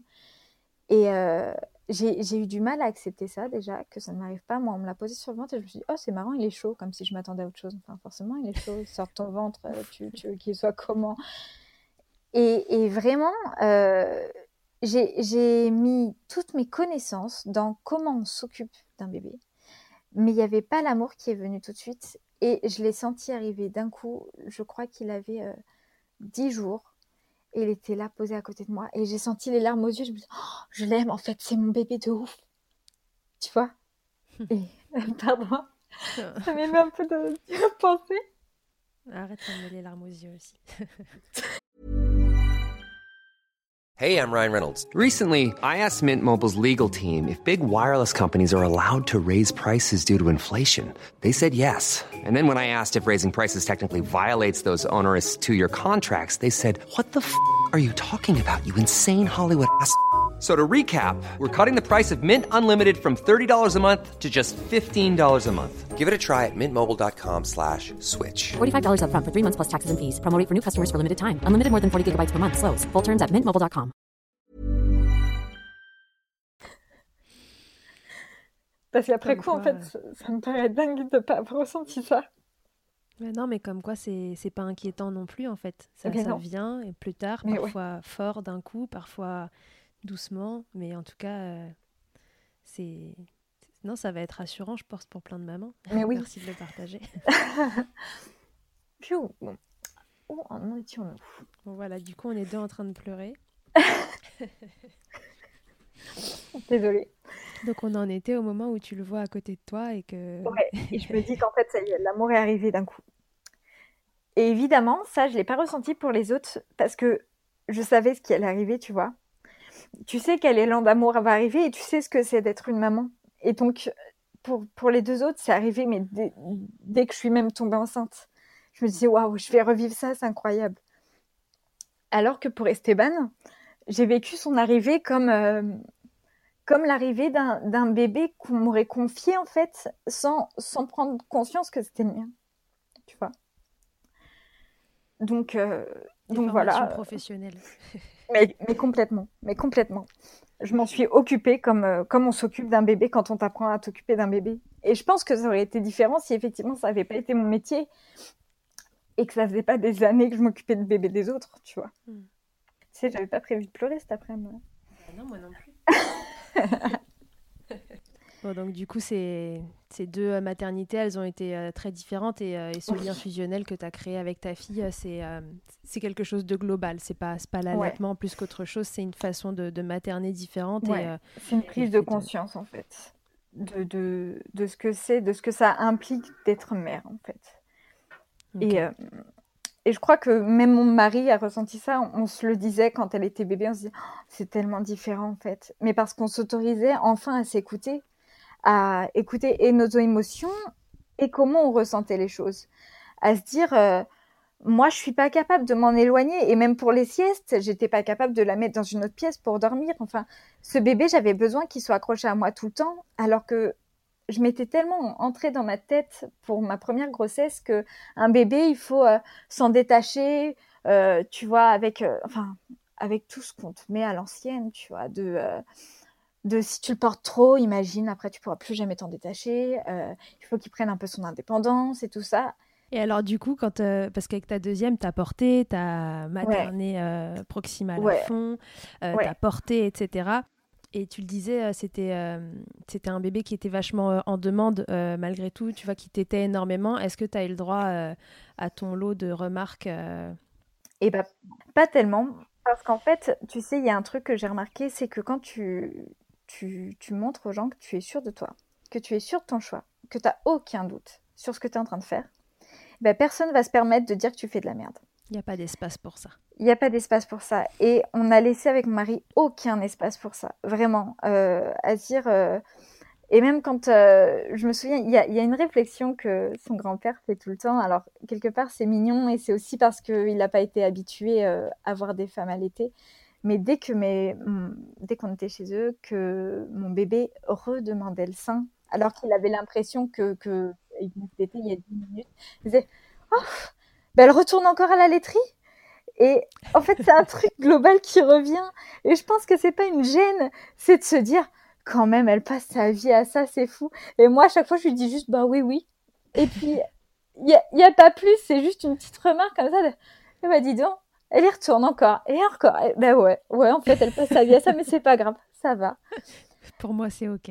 ouais, et à la fois, personne ne, se permettait non plus de dire quoi que ce soit sur nos choix parce qu'on avait un bébé qui était tellement bien dans ses baskets. Euh, tu vois, elle était accrochée à moi mais elle était tellement souriante, elle était tellement ouverte au monde, et c'est un truc qui revenait tout le temps. Même les gens qui la croisaient dans la rue nous disaient oh, Je suis désolée, je suis obligée de vous aborder parce que votre bébé, il m'appelle avec ses yeux. Et elle était tellement ouverte, elle souriait, enfin, c'était un petit soleil pour tout le monde. Et donc, personne se disait Ah bah regarde, elle l'allait, l'autre, elle braille tout le temps, elle veut voir personne, elle veut pas aller dans les bras. C'était tellement pas le cas qu'en fait, il y avait rien à dire sur ça, tu vois parce que euh, c'était l'exact inverse de ce qu'on pourrait avoir comme a priori sur un bébé allaité. Elle allait vers les gens, elle pouvait aller de bras en bras, elle était toujours contente, grand sourire, oh, c'est cool. Et puis juste quand elle avait envie de téter, elle venait, elle tétait. Donc en fait, vraiment, ça n'a pas laissé la place à ce que les, gens aient quoi que, quoi que ce soit à dire sur, euh, sur cette relation. D'accord. Et alors, comment tu as fait euh, avec. C'est euh, Olivia, la deuxième. Comment tu as fait avec Olivia euh, pour la reprise du boulot? Parce que donc tu l'as allaité 28 mois, c'est ça Oui. Tu nous as dit? Et tu étais toujours auxiliaire de puériculture? J'étais toujours auxiliaire de puériculture. donc, en fait, comme elle est née aussi prématurée, en fait, je ne sais pas pourquoi les deux premiers, j'ai accouché à 36 semaines, donc avec un mois et demi d'avance. Mais c'était. C'était des bébés qui allaient bien. Je sortais de la maternité en deux jours quand même. Tout allait bien. Mais du coup, ça me rallongeait toujours un peu mon congé maternité. Et puis, euh, du coup, j'ai mis toutes mes congés au bout et j'ai pu reprendre le boulot quand elle avait 5 mois. Euh, et j'ai repris que à 50%. On s'est dit, bah, écoute, euh, petit sacrifice financier, mais de toute façon, je ne me vois pas du tout reprendre à 100%. Alors pour Esteban, déjà, j'avais réduit. J'étais passée, quand, quand il avait 6-7 mois, je m'étais dit, allez, tu vas perdre 200 euros de salaire, mais passe à 80%, tu as une journée en plus avec lui toute la journée, c'est génial. Donc, je travaillais déjà pas le mercredi. Et puis là, pour Olivia, je me suis dit, euh, bah, 50%. Je travaille deux grosses journées par, euh, par jour, donc je faisais des journées euh, de 10 heures. Mais, mais je travaillais que le lundi et mardi et c'était hyper confortable. Donc du coup, on avait trouvé une place en crèche et donc mon mari, qui à l'époque était indépendant, euh, il était agent immobilier, il avait quitté son, boulot. Euh, pour Esteban, il était ingénieur et, en fait, il faisait des horaires et il rentrait tous les soirs après 21h. Donc il le voyait que le samedi, dimanche et encore, il était claqué de sa semaine, donc il le voyait très peu. Et il a pris conscience que être père, c'était pas ça, qu'il n'avait pas en tout cas choisi de devenir papa pour pas voir ses enfants et donc il a décidé de se réorienter, de devenir euh, de, travailler à la maison. Et donc, il est devenu agent immobilier, alors que ce n'était pas du tout sa formation, mais ça lui permettait de voir ses enfants non-stop, d'être à la maison, de faire ses rendez-vous et d'être présent. quoi. Et donc, lui, il a arrangé son planning pour pouvoir euh, garder Olivia le deuxième jour, euh, où on n'avait pas de moyen de garde. Et donc, elle était gardée un jour en, en, crèche, un jour avec son papa, et le reste de la semaine euh, avec moi, qui travaillait que à 50%. Ok, donc pas de mise en place de tire-lait, biberon, tout ça, euh, quand tu étais pas là tiré, J'ai tiré mon lait euh, à la crèche pour me soulager et pour faire des réserves euh, pour la crèche et pour mon mari. mais du coup, comme j'étais aussi OK avec mon corps, j'avais changé de crèche. J'étais dans une crèche où l'entente était parfaite avec mes collègues, qui étaient très, très axés maternage proximal aussi. Donc, en fait, tirer mon lait, même s'il y avait des gens qui passaient au quoi, c'était plus du tout un problème. On était pas du tout dans la même dynamique que pour mon premier allaitement.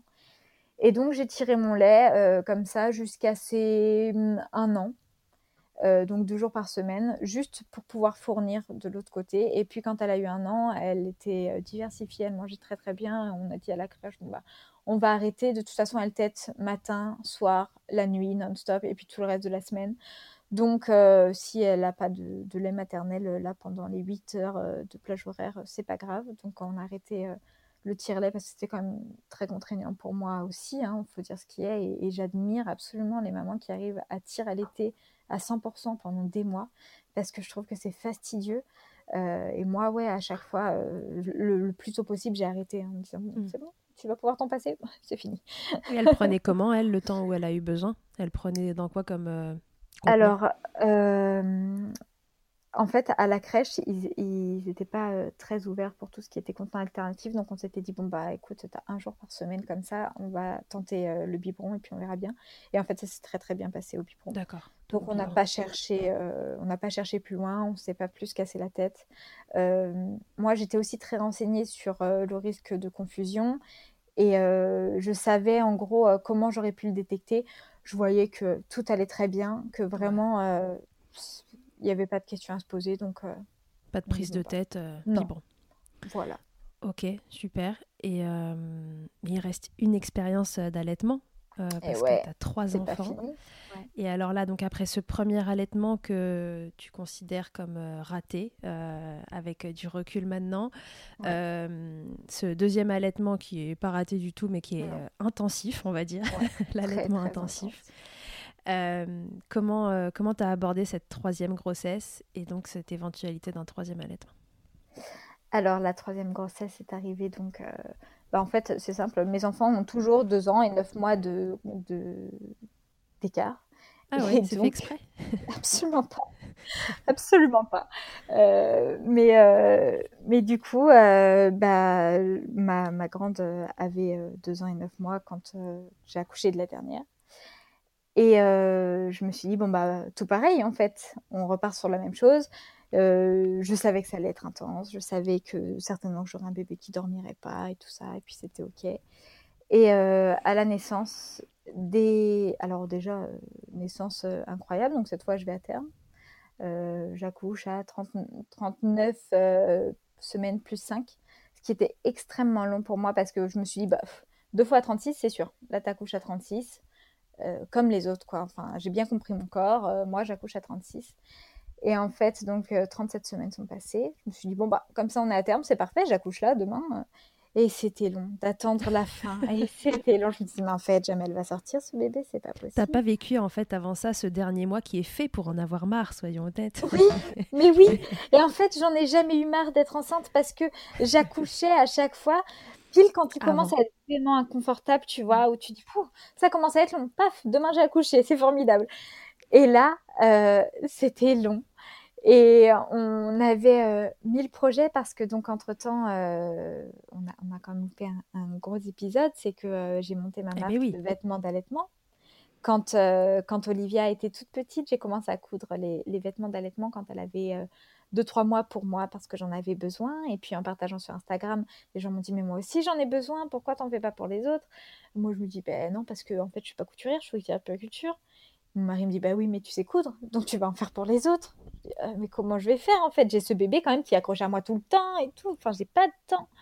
Et puis finalement, le temps on le trouve et, euh, et je me lance à coudre euh, pour les autres. Et ça prend d'ampleur. Et puis j'organise mon temps et puis finalement, on réussit à avoir un contrat plus gros au fil des mois avec la crèche. Et donc, Olivia finit par être confiée à la crèche trois jours par semaine au bout de un an, je crois. Et donc, j'ai une journée qui est dédiée juste à ça, à faire de la couture pour vendre et à faire de la couture, et à faire de la couture. Et donc, je commence à m'activer et à coudre non-stop. Et je couds le soir et je couds la nuit. Et je, n'arrête pas de coudre parce qu'il y a vraiment de la demande. et que Qu'est-ce qui t'avait motivé euh, à, te mettre à coudre euh, pour toi? C'est parce que tu trouvais que ce qui se faisait euh, sur le marché des vêtements d'allaitement était moche? Parce que. Ouais, en fait, à l'époque, il n'existait rien.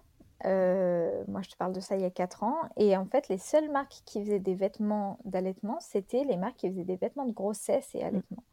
Et donc, c'était très ample, euh, très ajusté pour une femme enceinte. Mais finalement, euh, moi, j'avais retrouvé euh, un corps que j'aimais très, très vite.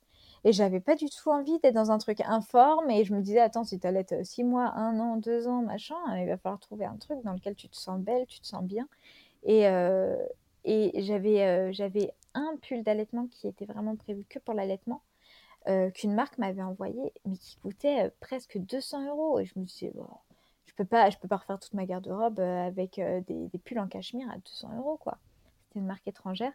Et il n'existait rien, vraiment, rien qui soit féminin, ajusté et prévu que pour l'allaitement. Donc j'ai commencé à le créer pour moi. Et finalement, bah, étant donné qu'il n'existait rien, les autres en avaient besoin aussi, évidemment. Et puis ensuite, il y a eu d'autres marques qui se sont lancées. Il y a eu Tajine Banane qui fait des fringues incroyables qui sont complètement différentes des miens. Et, c'est pour ça que qu'on s'entend si bien parce que vraiment, on a œuvré à, démocratiser l'allaitement parce que tu peux allaiter et être hyper stylé. Et, euh, donc moi, il y a 4 ans, il n'y avait rien et je cousais moi-même mes petites, euh, mes petites fringues comme ça euh, jusqu'au moment où en fait la, la, demande a été beaucoup trop importante. C'était bah, au tout début de grossesse d'Alba. Et là, je me suis dit, attends, tu, viens de tomber enceinte, ça va être chaud. Hein. Tu vas pas pouvoir continuer euh, de coudre euh, autant euh, alors, que, alors que tu vas accoucher. Enfin, tu, vas faire comment? Et j'ai pris la décision vraiment de grandir le mois où j'ai cousu 100 pulls d'allaitement, moi seule, dans mon salon.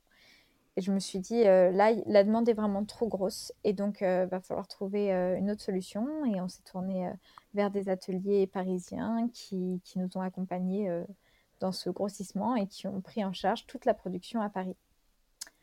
Et, euh, et donc, en fait, le jour de la naissance d'Alba, c'était mon dernier shooting pour, euh, pour ma, ma, dernière collection. Et en fait, quelque part, je me dis que elle était, enfin, elle, attendait, qu'on ait fini tout le planning pour sortir. En fait. Of course.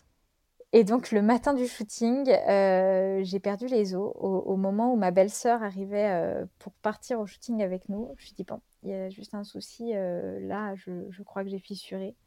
Et donc on se pose vite fait la question, bah, on fait quoi? On annule, on fait quoi?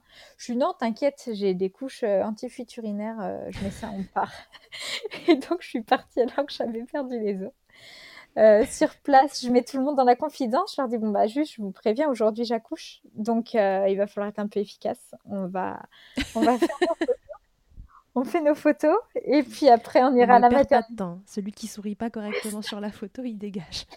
Ça va falloir y aller. Et en plus c'était un shooting en fait que avec des copines euh, parce que bah, pour l'instant en fait tous nos shootings ont toujours été faits avec des connaissances, des amis, des copines d'Instagram et tout ça. Et, euh, et, donc, euh, il y avait euh, la future marraine d'Alba qui était là, qui est Charlotte, la Lotte sur les réseaux sociaux, qui était là et qui fait une vidéo trop mignonne, en fait, qu'on a gardée pour Alba. Donc, j'étais très enceinte, plus enceinte que jamais, puisque quelques heures plus tard, elle était là. Et elle lui dit Bon, bah, ça y est, tu vas naître. on, a, on a hâte de te rencontrer. Moi, je pense que tu nais aujourd'hui. Euh, ton papa qui est là pense que tu nais demain. En tout cas, euh, vraiment, euh, on, est pressé de te voir et tout ça. Et puis en fait, j'accouche juste après le shooting. on est, on est rentré, on est parti à la maternité. ils nous ont dit ah effectivement là vous êtes bien en train d'accoucher, mais par contre on n'a plus de place. Est-ce que vous voulez rentrer chez vous et vous revenez plus tard? C'est c'est une blague? J'ai déjà attendu toute la journée, mec. Là maintenant, je, je viens, j'accouche là, c'est clair. Faisons ça. Je suis rentrée chez moi. Ah j'ai pris un bain et là, en fait, j'avais euh, fissuré le matin, mais là, la poche des os se rompt vraiment dans la baignoire. Je dis à mon mari, bon, bah là, faut y aller. Euh, faut y aller parce que déjà, ah. euh, ma, ma, grossesse précédente, euh, j'ai failli accoucher dans la, dans la voiture. Donc là, on part. Et puis, ça a été un accouchement hyper express aussi, mais hyper beau. Enfin, ça a été une, une expérience incroyable. J'ai accouché comme à la maison, mais à l'hôpital avec une sage-femme juste incroyable, qui était la même que pour Olivia, en fait.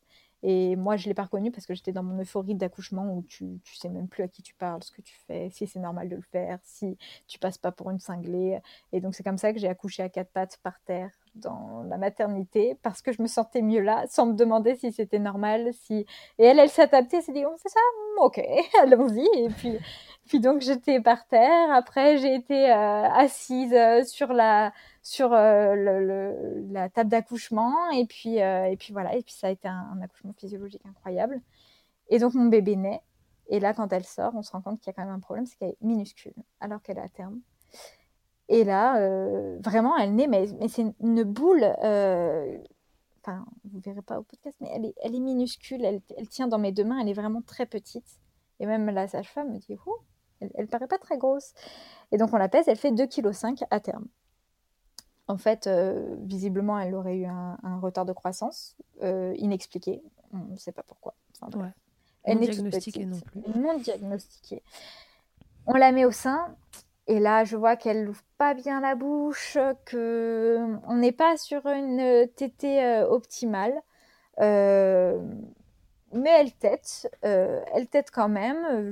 On alterne les seins et tout. Et puis, on reste là dans la salle où j'ai accouché toute la nuit parce que vraiment l'hôpital était bondé. et donc, je me retrouve dans une chambre seule avec mon bébé. C'était génial. Et, et donc, je me dis, je sens que ça va être plus compliqué.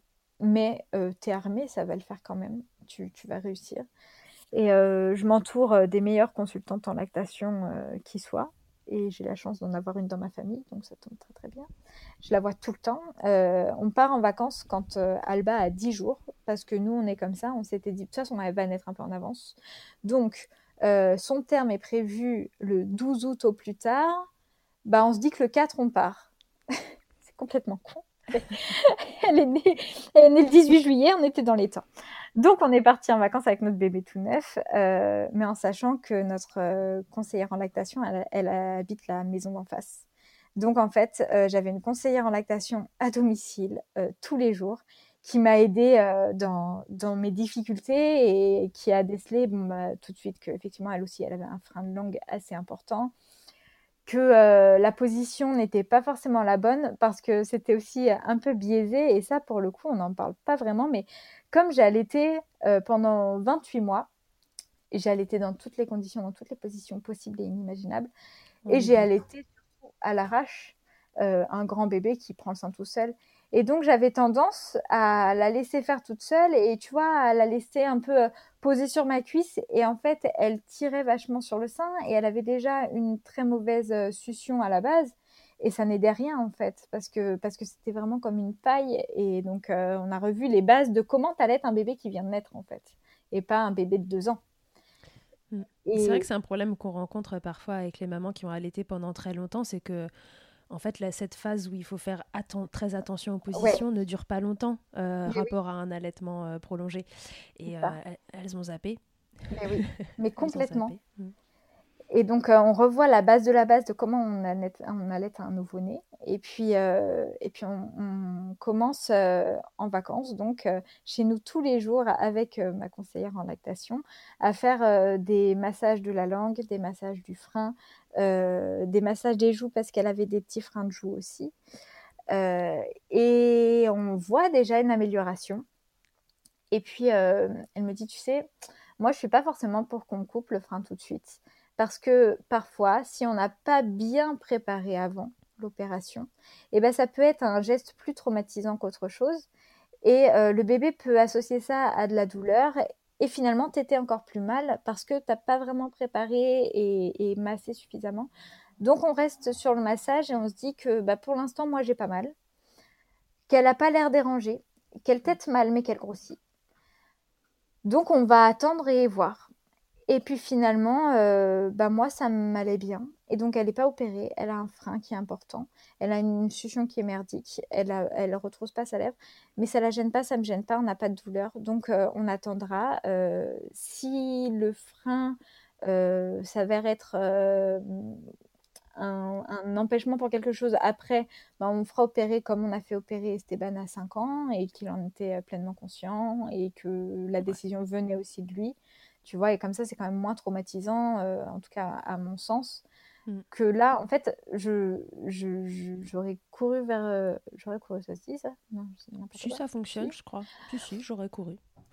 J'aurais couru vers la frénectomie euh, si j'avais eu des crevasses ou un truc qui me disait ah, là c'est en train de mettre en péril mon allaitement vraiment. Mais c'était vraiment pas le cas. Euh, j'avais pas mal elle non plus. Juste on n'était pas sûr on était optimal bon, on va faire et puis tu te disais il sera toujours temps euh, plus tard de s'en charger. C'est jamais trop tard. C'est jamais trop jamais. Donc et puis le choix revient toujours aux parents comme ça de toute façon ça c'est un truc important Ouais, donc euh, je me sentais pas de lui faire ça euh, bébé, donc on l'a pas fait. Et puis finalement, ça s'est bien passé. Puis on est toujours à 18 mois d'allaitement. J'ai toujours pas de douleur, elle a toujours pas de gêne. Tout va bien. Et alors, est-ce que elle, c'est une téteuse intensive? Oui. Alors, moins, moins que sa sœur. Moins que sa sœur, parce que la journée, quand elle est occupée, elle est capable de, de jouer 4-5 euh, heures, même quand je suis là, sans que ça la dérange. Alors que sa sœur, juste de me voir c'était en fait elle, voyait un sein géant. Je pense qu'elle savait pas qui était derrière. Elle voyait juste un sein quoi. Et de me voir elle disait oh là là elle est là faut que je tête c'était un réconfort tellement important qu'en fait si j'étais là elle faisait rien d'autre que téter alors qu'elle c'est pas du tout le cas. Mais par contre, la nuit, elle, elle, dort quasiment que au sein. Et, et, on sait que un sevrage nocturne ou un sevrage tout court sera compliqué aussi, mais on y est préparé. Et puis pour l'instant, c'est pas à l'ordre du jour. Non, pas du tout. Donc voilà. vous vous laissez vivre sur ce troisième allaitement encore plus serein que les deux premières fois et on se met toujours pas, on se met toujours pas de deadline. quelque part, j'en ai une dans ma tête quand même parce que je me dis qu'à l'arrivée à l'école, moi, je n'aurais pas les épaules en fait de pouvoir subir un regard des autres ou tu vois si si elle parle aux copains et qu'elle leur dit bah moi je tête avec maman, en fait je veux pas qu'elle passe pour quelqu'un de bizarre et je sais que c'est pas encore suffisamment ancré et je sais qu'en même temps, j'ai pas forcément l'envie, euh, tu vois, d'allaiter au-delà de trois ans. Euh, c'est pas quelque chose qui me dérange ou quoi, mais je pense que j'aurais fait ma part et que, que j'aurais aussi envie de me retrouver moi pour moi et de plus, euh, plus avoir un enfant ou un bébé qui dépend de moi. Hmm. Donc, euh, quelque part, je me dis que si ça s'est pas fait tout seul avant, à trois ans, je mettrais mes limites. Et en même temps, c'est, enfin, pour moi, c'est ce qui me semble être important dans une histoire d'allaitement, c'est que ça convienne à tout le monde et dès lors que ça ne convient plus à un membre de l'allaitement. Donc moi, je compte toujours euh, un bébé, une maman et puis la troisième personne du, foyer. Dès lors que ça commence à être compliqué pour quelqu'un, faut peut-être revoir euh, l'organisation. Et euh, ça me fait penser que hum, ça a déjà été fait à la naissance d'Alba, où en fait je me suis enfermée dans une bulle avec mon bébé, où plus rien n'existait autour. Euh, j'étais tellement focalisée aussi sur cet allaitement qu'il fallait que ça parte, que qu'on y arrive et tout, que pendant les deux premiers mois, j'ai plus rien vu. Euh, je m'occupais plus de mes grands, je m'occupais plus, je m'occupais de rien en fait. Vraiment, j'étais juste dans ma bulle avec mon bébé, jusqu'à ce que mon mari m'ouvre les yeux et me dise là, on est en train de te perdre en fait. Euh, les grands t'appellent maman, tu ne réponds plus. Tu es tellement dans ton truc que là, il n'existe plus qu'Alba et il va falloir trouver une solution parce que moi, je vais pas pouvoir assumer les grands qui sont en train de partir à la dérive parce qu'ils voient que la mère n'est plus disponible. Et, donc, euh, là, va falloir que tu te reconnectes à nous aussi parce que tu n'es pas toute seule avec ton bébé. Et donc, tu vois, dès lors qu'il y a un truc qui va pas, il, faut trouver une solution pour que qu'on reparte sur quelque chose d'harmonieux. Et donc, euh, c'est pour ça que je me dis que arriver à, trois ans ou à la rentrée à l'école, si ça me convient plus, que je suis plus bien dans mes baskets avec ça, bah, on aura une discussion avec Alba. Et puis si c'est pas fini d'ici là, j'y mettrai un terme. Mais euh, on en est encore loin, on à la moitié du parcours. Ça me laisse encore un peu de temps pour kiffer mon allaitement. Ouais, voilà, ça te laisse le temps de voir venir. Mais voilà, si tu projettes, tu te dis que le, plus loin euh, que tu imagines là maintenant, c'est ça. Ouais. Ok, et pendant ce temps-là, euh, Tiganette Création grandit. Exactement. Pendant ce temps-là, Tiganette Création grandit. Et puis, euh, et puis on l'autorise à grandir vraiment. Et, euh, et, moi, je quitte mon boulot. Euh, en fait, je reprends jamais après la naissance d'Alba. Mhm. Et donc, enfin, je quitte mon boulot. Je ne reprends pas la crèche, mais par contre, je travaille à 100% pour, ma, pour ma marque depuis, la, fin, depuis mon congé maternité, en fait. J'ai travaillé chaque jour, dès, enfin, même après l'accouchement. j'ai pas arrêté de travailler une seule journée pour, pour ma boîte, mais c'est tellement différent que de partir travailler. Enfin, c'est juste du kiff. Ok. Alors, bon, ça va peut-être paraître euh, évident, mais euh, tu auras peut-être d'autres notions à importer. Cette expérience d'allaitement, Amélie, ça a changé. Enfin, ces expériences d'allaitement, ça a changé quoi dans ta vie? Bah, Ça m'a changé absolument tout. Ça a changé moi, en fait. Hein.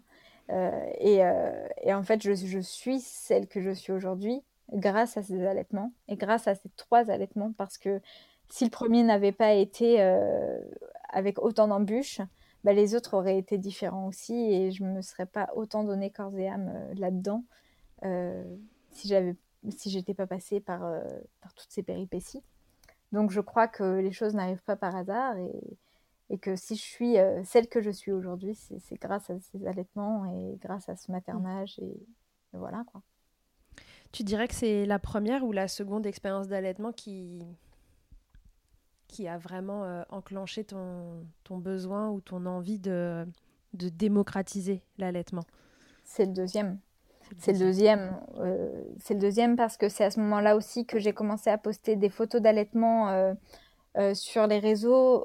Alors non pas pour à la base démocratiser ou, ou pour militer, parce que je suis pas du tout dans ce militantisme de l'allaitement. En fait, je suis vraiment dans le chacun fait ce qu'il veut de son corps, de son bébé, de comment il choisit de le nourrir.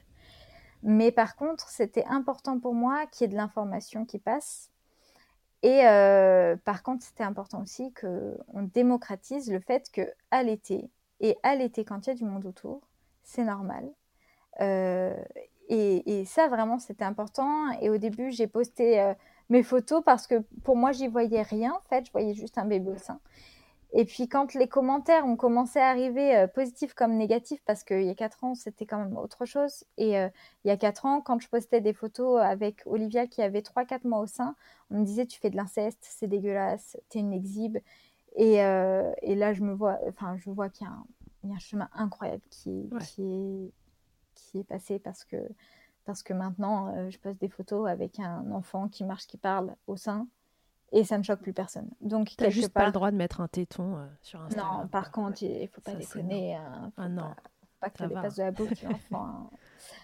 mais euh, mais du coup, ouais. Euh, en fait, je me dis que si ça se trouve, si j'avais accouché plus tardivement, que j'avais accouché de mon premier à l'époque où j'ai accouché de ma seconde, si j'étais tombée sur ce genre de contenu qui montre ce que c'est un allaitement, tu vois, un vrai allaitement, alors peut-être que je me serais dit non mais la meuf, elle met des photos d'elle, son sein à poil, sur Instagram. Mais en fait, ça aurait tellement semé des graines que ça aurait changé la perception que j'avais de l'allaitement euh, à, la, naissance de mon premier, tu vois.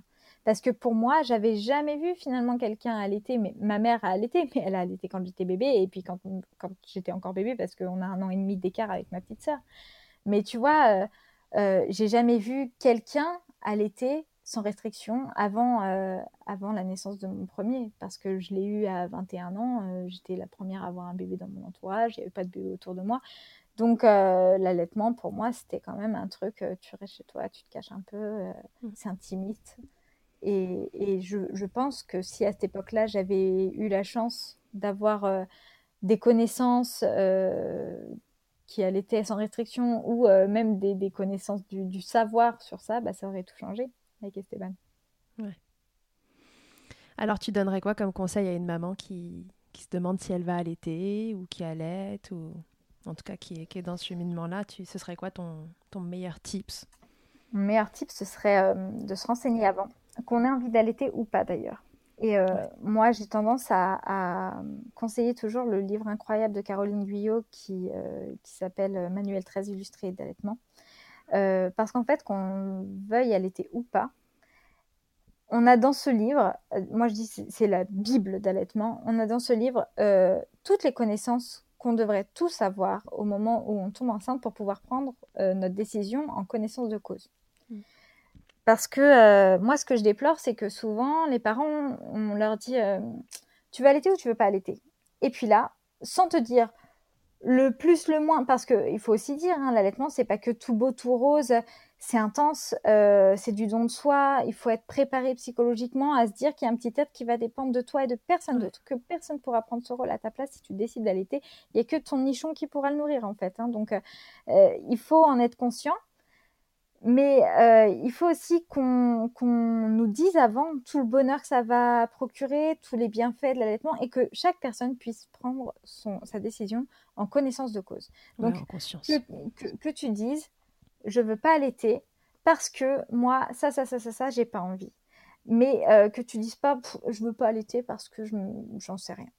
Tu vois, je voudrais juste que chaque parent puisse avoir toute l'information pour pouvoir dire je veux allaiter ou je ne veux pas allaiter. Hmm. Mais euh, les bonnes informations. Les bonnes informations. Et, et pour moi, euh, à chaque femme enceinte que je croise et, qui me disent euh, je sais pas, j'allais, j'allais pas, je sais pas, je leur dis bah tiens, lis ça et puis après tu, tu verras. Et puis si t'es pas sûr, essaye. C'est un beau cadeau de baby shower. Quoi. Ah ouais, ouais, ouais complètement. Ok. Amélie, est-ce que tu veux répondre à mon interview Fast Milk avant de se quitter? Yes. Tu connais l'interview Fast Milk? Est-ce que Et Amélie, tu peux me dire quelle est ta tétée la plus insolite? Pouh, il y en a tellement. Euh, ma tétée la plus insolite, euh, bah, je crois que j'ai allaité à peu près dans tous les endroits possibles et inimaginables. La plus insolite, je dirais au cinéma, parce que normalement, il n'y a pas tellement de bébés au cinéma. Et moi, j'ai été au, au, cinéma avec mon bébé qui avait deux mois, qui avait un casque anti-bruit sur, euh, sur les oreilles et qui a dormi pendant tout le film au sein, en écharpe, au cinéma. Génial. Avec Olivia? Non, avec Alba. Avec Alba. Donc c'est Alba la tétée la plus insolite au cinéma. le truc le plus glamour qu'il t'ait été donné de vivre durant l'allaitement. Ça peut être ironique ou non. Alors, Allez, on va, on va partir sur du pas ironique, mais euh, je crois que mes plus belles photos euh, de, de, famille sont des photos avec un bébé au sein. Ok, les photos d'allaitement du coup. Enfin, de famille euh, d'allaitement. ouais, ouais. Ta position préférée, Amélie, dans le Kama Sutra de l'allaitement? Allongée, en, la nuit, allongée sur le côté, et c'est aussi la, la tétée la plus fréquente chez moi. Je l'aide la nuit. Oui, pendant, comme tu pendant la nuit. 8 heures. Euh, donc, euh, ouais. Ce serait con que ce soit pas ta préférée. ah ouais, c'est la tétée qui sauve mes nuits en fait, qui me permet de dormir en même temps. Donc, euh, c'est ma préférée. c'est la meilleure. si en un mot, tu pouvais me résumer tes allaitements, tu peux me dire soit un mot pour tous ou un mot pour chacun, si tu préfères. pour mon premier allaitement, je dirais intense parce que ça a été que des rebondissements tout le temps, tout le temps, tout le temps. Euh, pour euh, pour euh, mon deuxième, je dirais revanche, parce que pour le coup, je l'ai vraiment pris ma revanche avec mes 28 mois d'allaitement. Et puis pour le troisième, je dirais insouciance, parce qu'il y avait quand même beaucoup moins de questions à se poser et que c'était beaucoup plus fluide. Mmh. Ça aurait dû commencer comme ça, mais malheureusement. Euh, il faut, il faut tout un chemin pour arriver au bout. Hein. Bah, oui. ok. Merci beaucoup, Amélie. De rien. Euh, merci euh, de, d'être un, des, un, des, précurseurs dans la, dans la banalisation de l'allaitement, dans, dans, sa normalisation, parce que c'est, hyper important et c'est la raison de, de l'existence de Milkshaker. Bah, merci surtout euh, de m'avoir donné la parole et, euh, et, de justement toi aussi faire en sorte que ça se démocratise et que ça se normalise. Bah, c'est avec grand plaisir. Euh, pour suivre Amélie, ça se passe sur son compte Instagram, Siganette. Et pour suivre les péripéties de, de, la marque, c'est un autre compte, Siganette Création. Si vous voulez allaiter euh, stylé, bah, vous avez euh, Tajin Ban que vous connaissez bien et puis vous avez aussi euh, euh Création qui font des choses très différentes. Donc c'est vrai que c'est l'avantage, c'est même objectif mais sur, deux, sur deux styles complètement différents. Donc il faut... Absolument. Il faut de la diversité. Vous pourrez allaiter dans toutes les conditions avec, avec ces deux marques-là. Absolument. ok, Amélie, on s'est tout dit. Je crois que oui. Toi on n'a rien oublié. Super. On a ri, on a pleuré. Euh, ouais, voilà.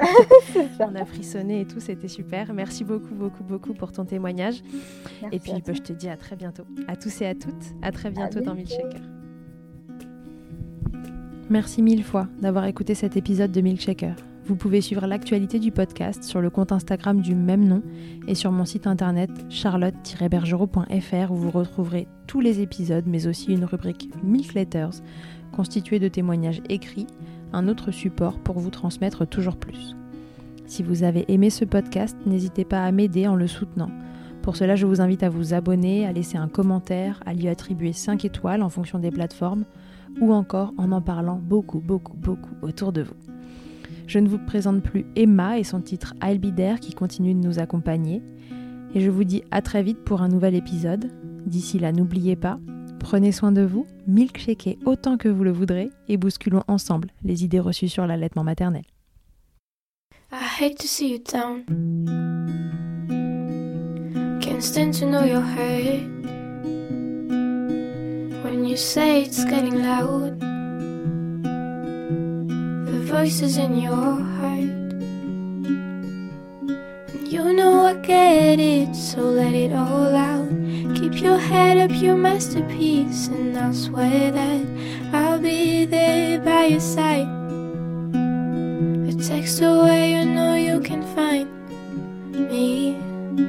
It just takes a whisper, and I'll be there to listen. I got you, I'll fight with you, cause I you. I'll be there. I'll be there. Oh, I'll be there. I'll be there. I know I'm not perfect. Sometimes I look myself. But I hope you know I care.